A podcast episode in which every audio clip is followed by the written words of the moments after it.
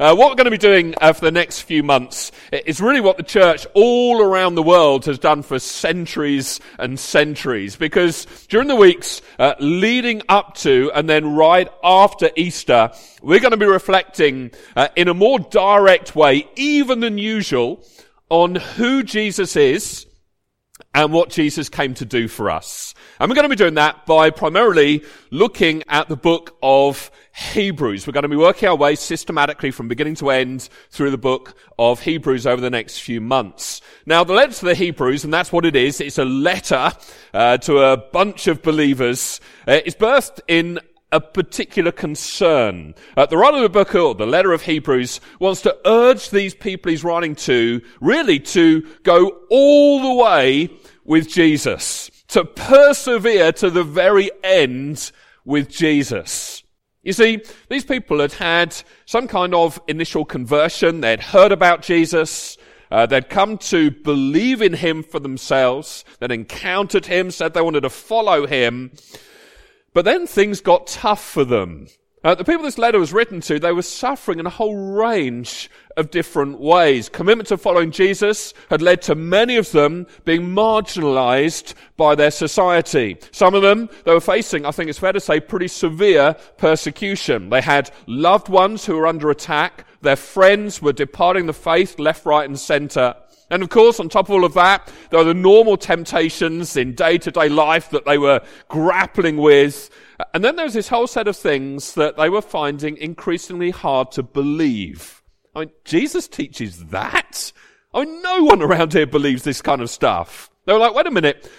This was supposed to be a whole lot easier. And they were starting to struggle with their faith. And so the question arises, and uh, it's one of the questions that this book is trying to address. Uh, the question is, if God loves us so much, and if God genuinely wants the best for us, then why on earth is our life so hard? Any of you ever consider that question? A few of you, a few chuckles, yeah, and a hand raised at the front. Be enthusiastic. I've given you permission. Anyone ever wondered that? Yes, hooray! Yes, wonderful question to ponder. Well, pretty much that's what this book is all about. Why is our life so hard? And how do we get through life when it's so hard? And the answer in the book, which uh, we're going to be exploring over the next few weeks slash months, is really life is a journey. It's a journey from weariness into rest. It's a journey from alienation into the very presence of God. It's a journey from isolation into the very city of God. But the only way you're going to reach the end destination is by fixing your eyes on Jesus. Really, the whole idea of this book is you don't get to the end just in your own efforts. You don't get to the end through quick sprints. You get to the end through sustained commitment and reliance on Jesus over the long haul. And for our encouragement, the writer has one basic message. Don't give up. Please do not give up because through it all, Jesus is greater. Now, in the first few verses, uh, we immediately catch a glimpse into why Jesus is greater and why we should keep fixing our attention on him. So let's look at those verses. Let's pick it up in Hebrews chapter 1 and verse 1. Long ago, God spoke many times and in many ways to our ancestors through the prophets. And now, in these final days, He has spoken to us through Jesus, His Son. God promised everything to the Son as an inheritance, and through the Son, He created the universe. The Son radiates God's own glory and expresses the very character of God. And he sustains everything by the mighty power of his command. When he had cleansed us from our sins, he sat down in the place of honor at the right hand of the majestic God in heaven. We learn at least three key things here. We learn that Jesus brings us something very, very important. And we learn why he brings it. And we also learn how it's got to change our lives. And funny enough, those are going to be my three points for the rest of my time with you this morning. First of all, what Jesus brings us. First thing we're told here in these verses is that God has spoken to us through Jesus, his son, and that Jesus expresses or reveals or communicates to us something of the very character or nature or personality of God. In other words, we're being told here in this passage that God is speaking directly to us, directly to me, directly to you through Jesus. And not just to give you kind of random general information in your head, but no, so you can get to know him personally for yourself. He's actually communicating himself to us. It's absolutely stunning. He wants a relationship with us. He wants a relationship with you. He doesn't just want us to know certain things and go through the motions in a kind of formal religious ways. No, well, he, he wants us to have himself, to know him, to be close to him. So here in this passage, we straight away get a glimpse of this personal God who speaks directly to us. And he gives us his word because he wants us to know him for ourselves. But notice also that God doesn't just give us his word to do with as we wish, kind of take it or leave it. I like this bit, I'm not so keen on this bit.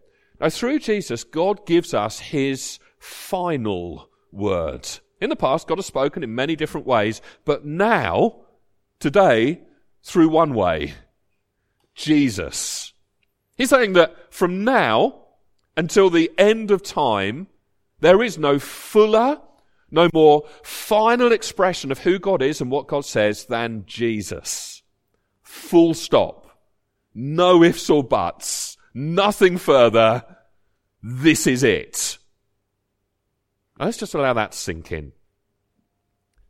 Because I think there is something incredibly wonderful about this.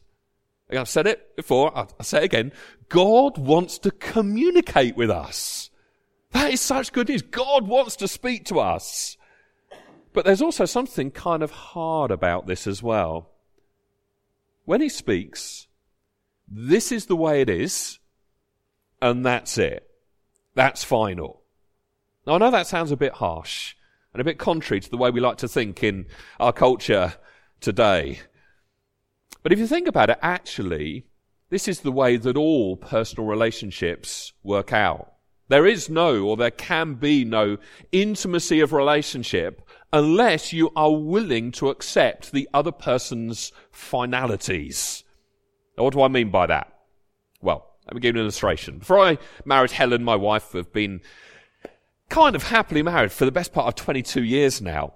Uh, so uh, uh when I did this talk the other week in the South Side, I got reprimanded by someone afterwards for making out that we didn't love each other, and they're very concerned for the state of our relationship. So I, I, we love each other, and, and, everything's fine. Okay, but for the sake of this illustration, before I married Helen, I imagined how we'd have this kind of wonderful, blissful, romantic, perfect relationship, and then we got married, and I discovered that I was sharing a house with someone who and it's horrifying to think, contradicted me.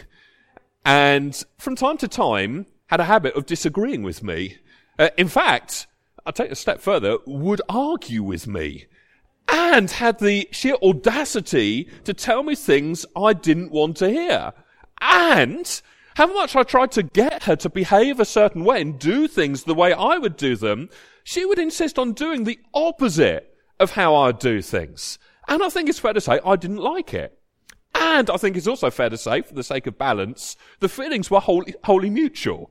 It's like in the beginning of a marriage, you're, crossing each other's wills. You're, you're, contradicting each other. You're, you're kind of trying to find a way through disagreement. And over time, hopefully you progress all of that to trying to find a way to negotiate some kind of compromise, a happy medium so you can stay living in the same house as friends. But at some point you realize there are some finalities.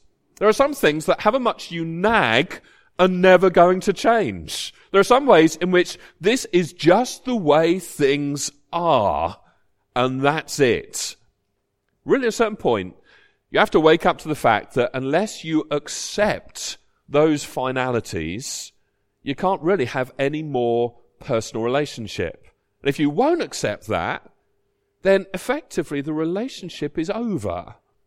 It's like you desire intimacy, but you want intimacy with another person, and that other person has a will and thinks about some things differently to the way you do. And so at some point you're going to have to accept those finalities, or else that's the end of the relationship.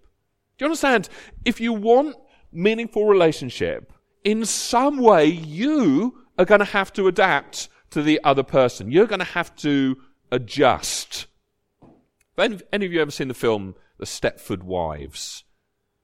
A few tentative nods. Uh, I've got to admit, I've never seen it because the reviews, certainly of the more recent film, were absolutely rubbish. Uh, and so I didn't want to waste my time or my, my, my money by watching it. But I am familiar uh, with the basic plot line. So spoiler alert, if you think on the basis of this you might want to watch the film, just cover your ears now. I, I'll kind of indicate when you can uncover your ears. But I think the basic plot line, for those who've seen it, just kind of nod and affirm what I'm saying, or, or else stand up and contradict me if actually I've got it completely wrong. But I think this is right. The men of Stepford were so fed up with their wives arguing and being willful and disagreeing with them that they ended up coming up with this cunning plan of putting microchips in their wives' brains that made them kind of robotic and totally compliant. Those who've seen the film, is that kind of what happens? Yeah, a few, few nods, so I'm on the right lines. Uh, they, they were just happy in the kitchen, whipping up for their husbands whatever the men wanted. But through it all, something was missing. Because you cannot have a personal relationship with an appliance, with a machine, with a robot. You see, when the other person only ever says, yes, dear, whatever you say, dear, it sounds blissful to start off with, but actually that isn't how real life works. That is not a real person. You see, there is no intimacy without adjusting to the other person's finalities. Now, here's the reason I'm making such a big deal of this. I regularly hear people, even around the church, saying stuff like, well, look, I believe in God, but this is the kind of God I believe in. I think He's like this. I, I believe in a loving God.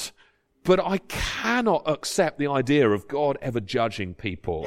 There are some things in the Bible I think are great, really inspirational. I love this, but a whole lot of things surely we can't believe anymore. I mean, I can't accept this. I refuse to believe that. I certainly don't like this. Some things I accept, but other things I don't. But here's the thing. If you don't take the Bible as God speaking to us, how will this God of yours ever contradict you? How will this God of yours ever tell you anything that you don't want to hear? Oh, I don't believe this. I don't believe that. Fine. But I have a question. Have you effectively put a microchip in your God? Have you merely created a figment of your imagination, a God that is completely compliant with whatever you think? Do you have a real God? A God who can cross your will? A God who can contradict you. A God who can say things different to the way you think. Who's wiser than you. Who sees things differently to you. Who's beyond your understanding in some way. Or do you effectively have a robot? A God who's happy to submissively go along with whatever you want. You say, well, look, that's, that's okay, but I can't accept this part of the Bible. I mean, it is so offensive to our culture. Fine, but how will your God ever correct or challenge you then? How will that ever happen? It can't unless you accept the authority of the Word of God. It can't unless you're willing to admit there are some finalities about God. And dare I say, they may be different from the way you think. There are some things He says that even though you don't like it, you just have to adjust to. You have to accept them. Otherwise, you don't have a personal relationship. Listen, unless you're willing to accept the hard edges of what God's will is, of what God's word is, unless you're willing to accept the things that God says that you don't like, you can't have an intimate personal relationship with Him. So, first of all, then, Jesus, this is amazing, he brings us God's word, brings the word of God personally to us. He communicates to us what God is like, but his words are final. Let's move on. Secondly, let's look at why Jesus brings God's word. Why can Jesus bring the final word? What right has Jesus got to tell me what to do? What, why should I listen to him? Well, there are so many reasons, but for the sake of time, let me just quickly show you three of them from these verses. First of all, if you remember it says, He, Jesus, created the universe and He sustains everything by the mighty power of his command. Now just think of the sheer magnitude of that. He created the universe. The other day, in preparation for this, I was reading that our solar system has a diameter of approximately 7.5 billion miles. So if you were to get in your car after the meeting and start driving at a constant speed of, let's say, 65 miles an hour, to get right across our solar system would take you how many years? Any ideas? Quite a lot. Uh, yes. Uh, uh, if you think quite a lot would be 13,172 years, you're spot on. And that's just our solar system. Astronomers say there are over 100 billion solar systems in the Milky Way galaxy alone, and over 50 billion galaxies in the universe. I can't get my mind around that. It says here, Jesus created all that and holds it all together. Anyone here come anywhere close to that? Now I know. We, we can feel we've made a massive achievement, really proud that we constructed our wardrobe from IKEA. Or we're very pleased with ourselves that we managed to build up our own company. Jesus' creation is on a slightly different plane than yours. And I'd humbly suggest that probably earns him the right to speak into your life. But there's more. Secondly, we're told in verse 3 that Jesus radiates God's own glory. Now, none of you seem particularly impressed by that or particularly excited about that as a reason to listen to him. So let me try and help you, again, grasp why this is so breathtakingly good news. In the Old Testament, when Moses begins to lead the Israelites, the people of God, out of slavery in Egypt, something appears. At night, it's clearly fire, and in the daytime, it looks more like a cloud. It's so awesome, so powerful, that when the Egyptian army, remember the story, they're pursuing the Israelites, it stops them in their tracks. For all their military might, power, and prowess, they just can't get past this cloud. There's another occasion where this cloud of glory comes down on Mount Sinai and there's thunder and there's lightning and no one can even touch the mountain or else they'll die. And later on, when the temple is being dedicated under King Solomon, down it comes again, comes right into the temple, and anyone near can't even stand on their feet. They fall to the ground. Now what is this? What is that cloud? It's the glory of God. It is God in a form that we can see. It is God in a form that somehow expresses a bit of His brilliance, His beauty, His majesty, His holiness, His otherness, His infinite, overwhelming, shattering superlativeness. Now here's the thing. You can't even gaze into the glory of the sun in the sky without it damaging your eyesight, can you? I mean, it'll literally wreck your eyes. And so, how in the world could we even begin to look into the glory of God? I mean, when His glory showed up in those passages in the Old Testament, people fell to the ground, people died. Put like that, how could any of us ever come anywhere close to God.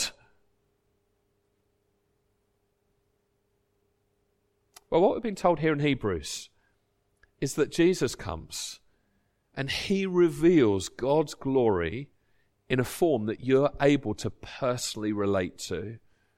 In Christ, we see God's glory in a form you can have a personal relationship with.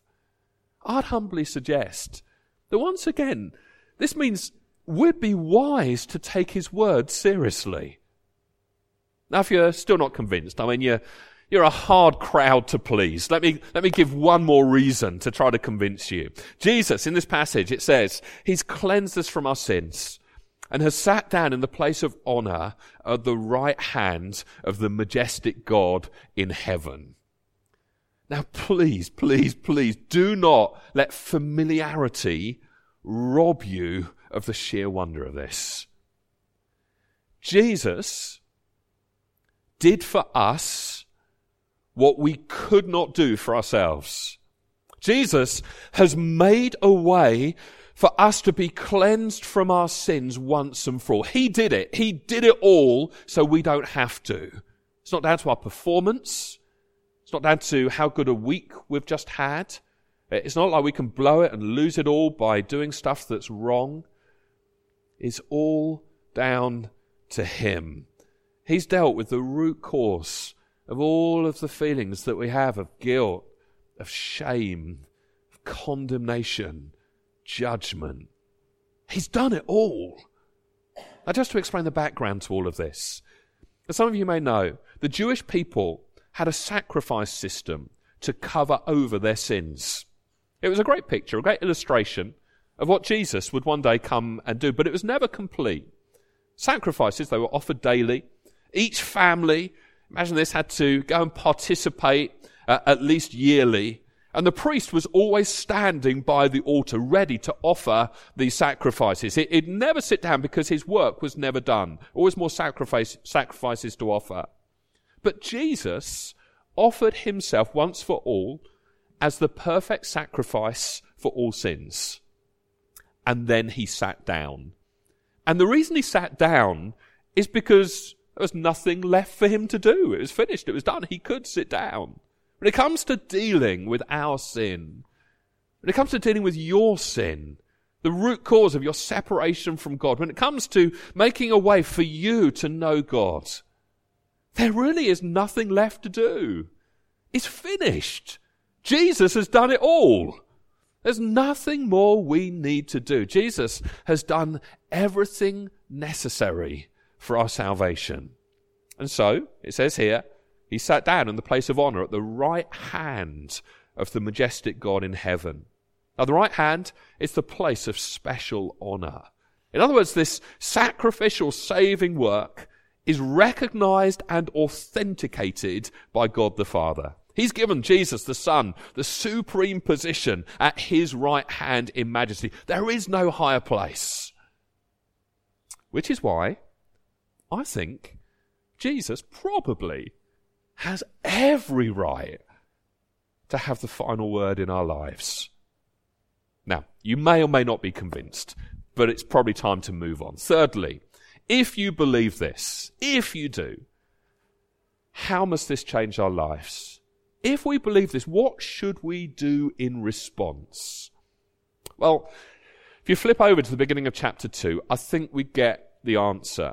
The writer says this, verse 1 So, as a result of what I've just said in chapter 1, so we must listen very carefully to the truth we have heard, or we may drift away from it. So, two quick encouragements by way of application. Number one, whatever you do, do not ignore God's final word in Christ. God didn't come threatening judgment. He came in mercy. He came in grace. He, came overflowing with love. He, he willingly absorbed your judgment in your place if you believe in Him. Seriously. If you won't listen to that, if you reject that, what hope is there for you?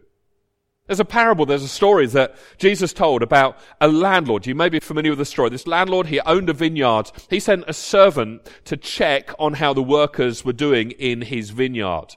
The workers beat up the servant. And so he sends another one and beat up that servant and another beat him up. And so the landlord ended up sending his own son. I mean, surely they'll listen to him but they kill him. And Jesus turns around to his audience and he says, Look, I'm the Son. And if you will not listen to me, what else can God the Father do? You know, I think we can actually take this parable of Jesus a step further. Because not only did Jesus come and they killed him, but he was also then resurrected. He came back to life again. I mean, it's one thing to kill him and shut him up, but when he then rises from the dead, miraculously resurrected, and you still ignore him? That moves from stubbornness to insanity. Now, I don't know. Maybe you kind of believe that Jesus is God.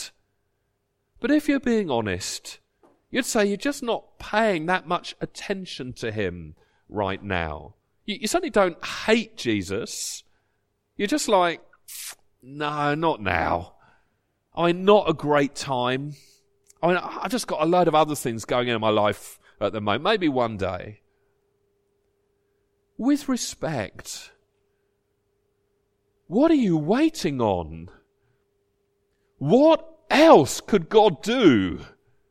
God became man and died for you.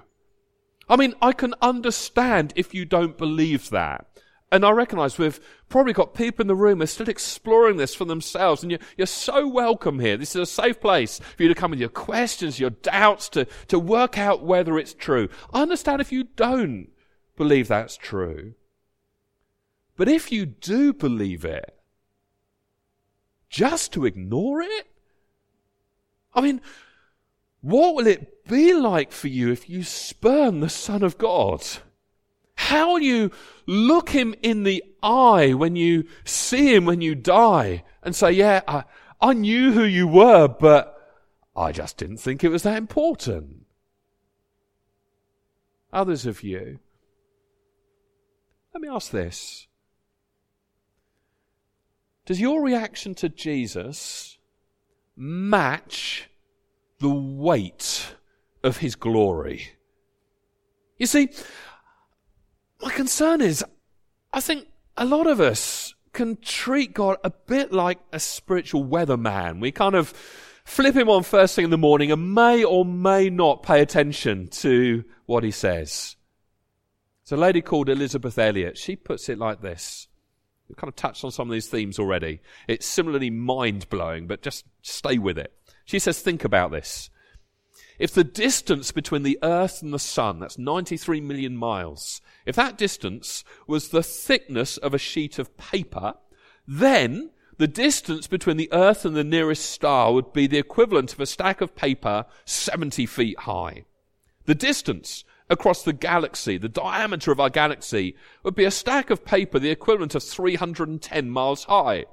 And our galaxy is just one little speck of dust in the universe as it is.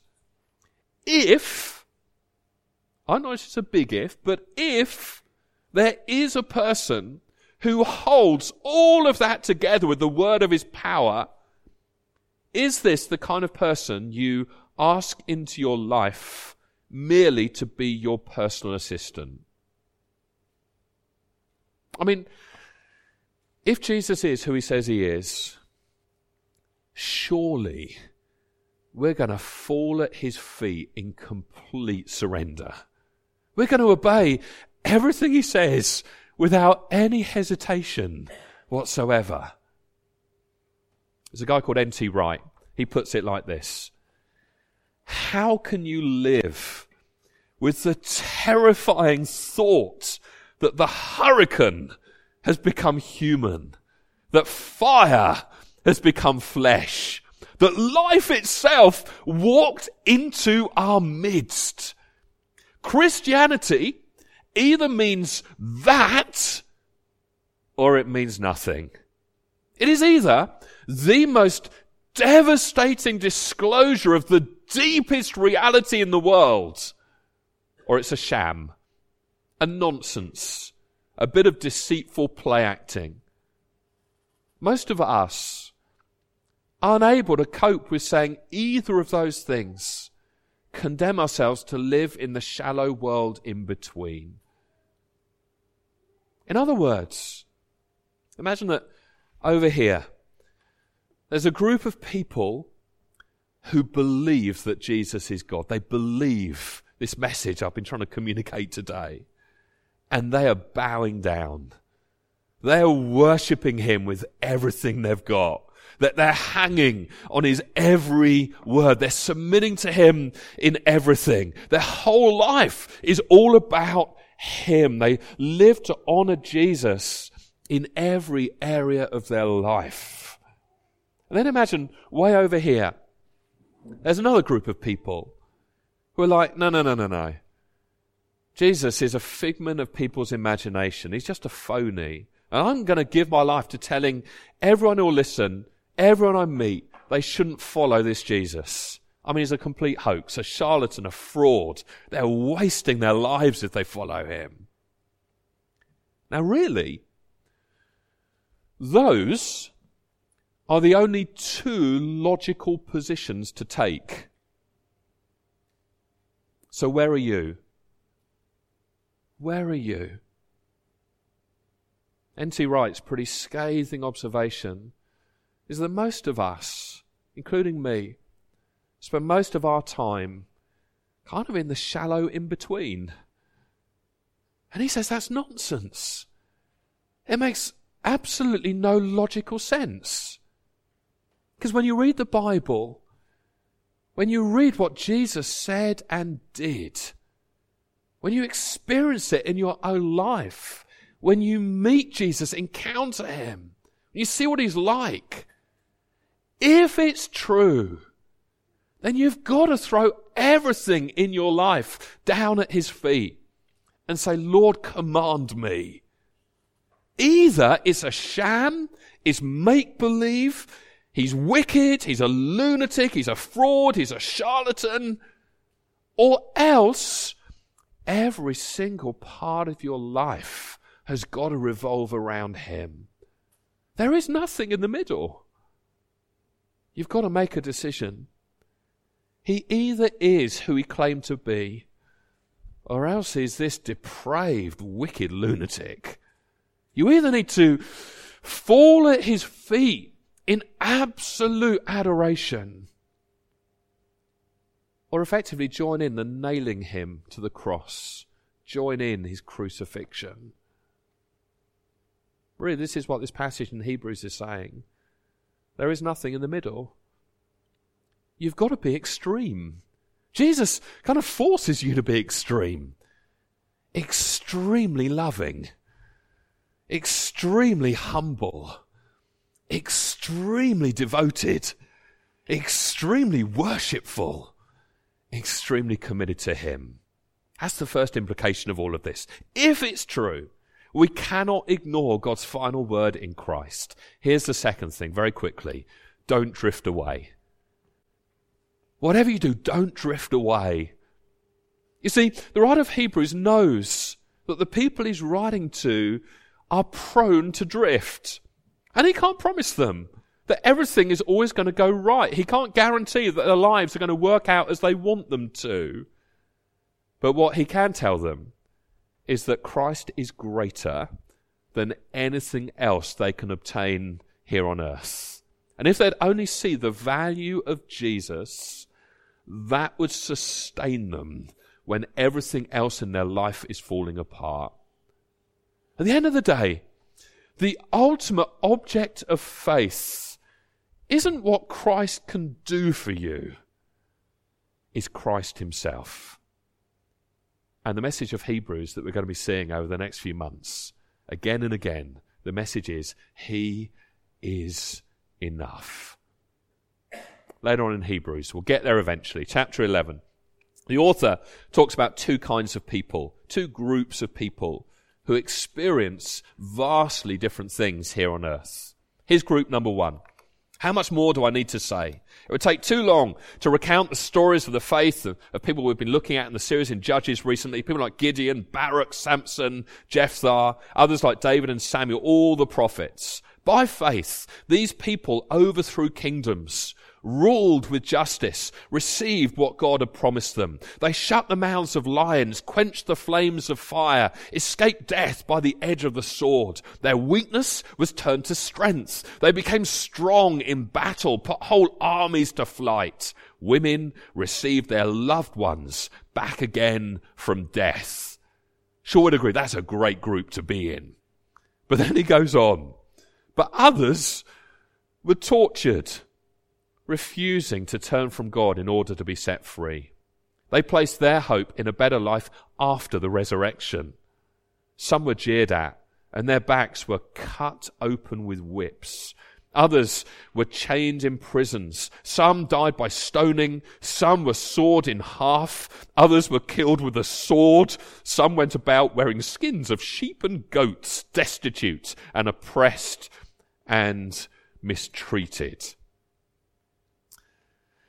Now I know what I'm thinking.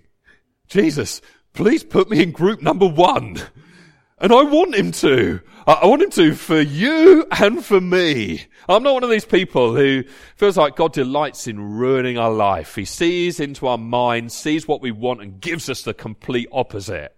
Or that somehow we should delight in some morbid way in our suffering. God is good. He's working salvation all around the earth. As I look around, I see so much evidence of the goodness, the kindness of God all around me. But ultimately, all that I'm really promised for the future is Christ. And so I have to make up my mind. I have to determine whether He's going to be enough for me. Can you say that about Jesus? Jesus, you're enough for me. You say that. You need to make up your mind about, about just how valuable Jesus is for you. You need to decide if he's worth following anywhere. Let me close with this.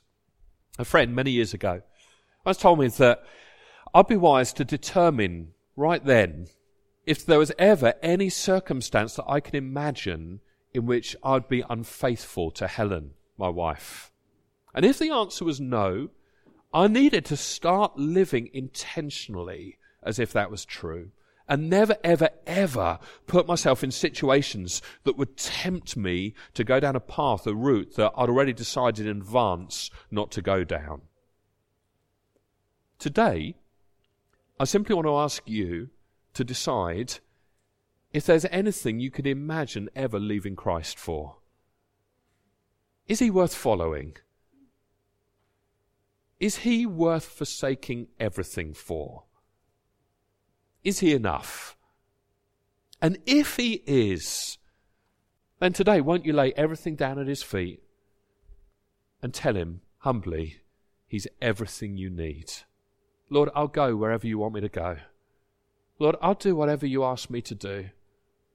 Lord, even though it's hard and I might think differently, I'll submit to your word in everything. And the reason why it's wise to determine that right now is there are going to be times in your life when following God is going to be very costly for you. It's going to be very painful, very challenging. It will involve sacrifice. But the message pumping through all of Hebrews is Jesus is greater. He created, He sustains the whole universe. He's the radiance of the glory of God. He's made a way for us to be cleansed of our sins once and for all. And right now, He is seated in the place of the highest honor at the right hand of the majesty of the Father in heaven. So won't you hang on to Him for dear life? Won't you refuse to ignore His word? Submit to it in everything. And please, whatever you do, don't drift away.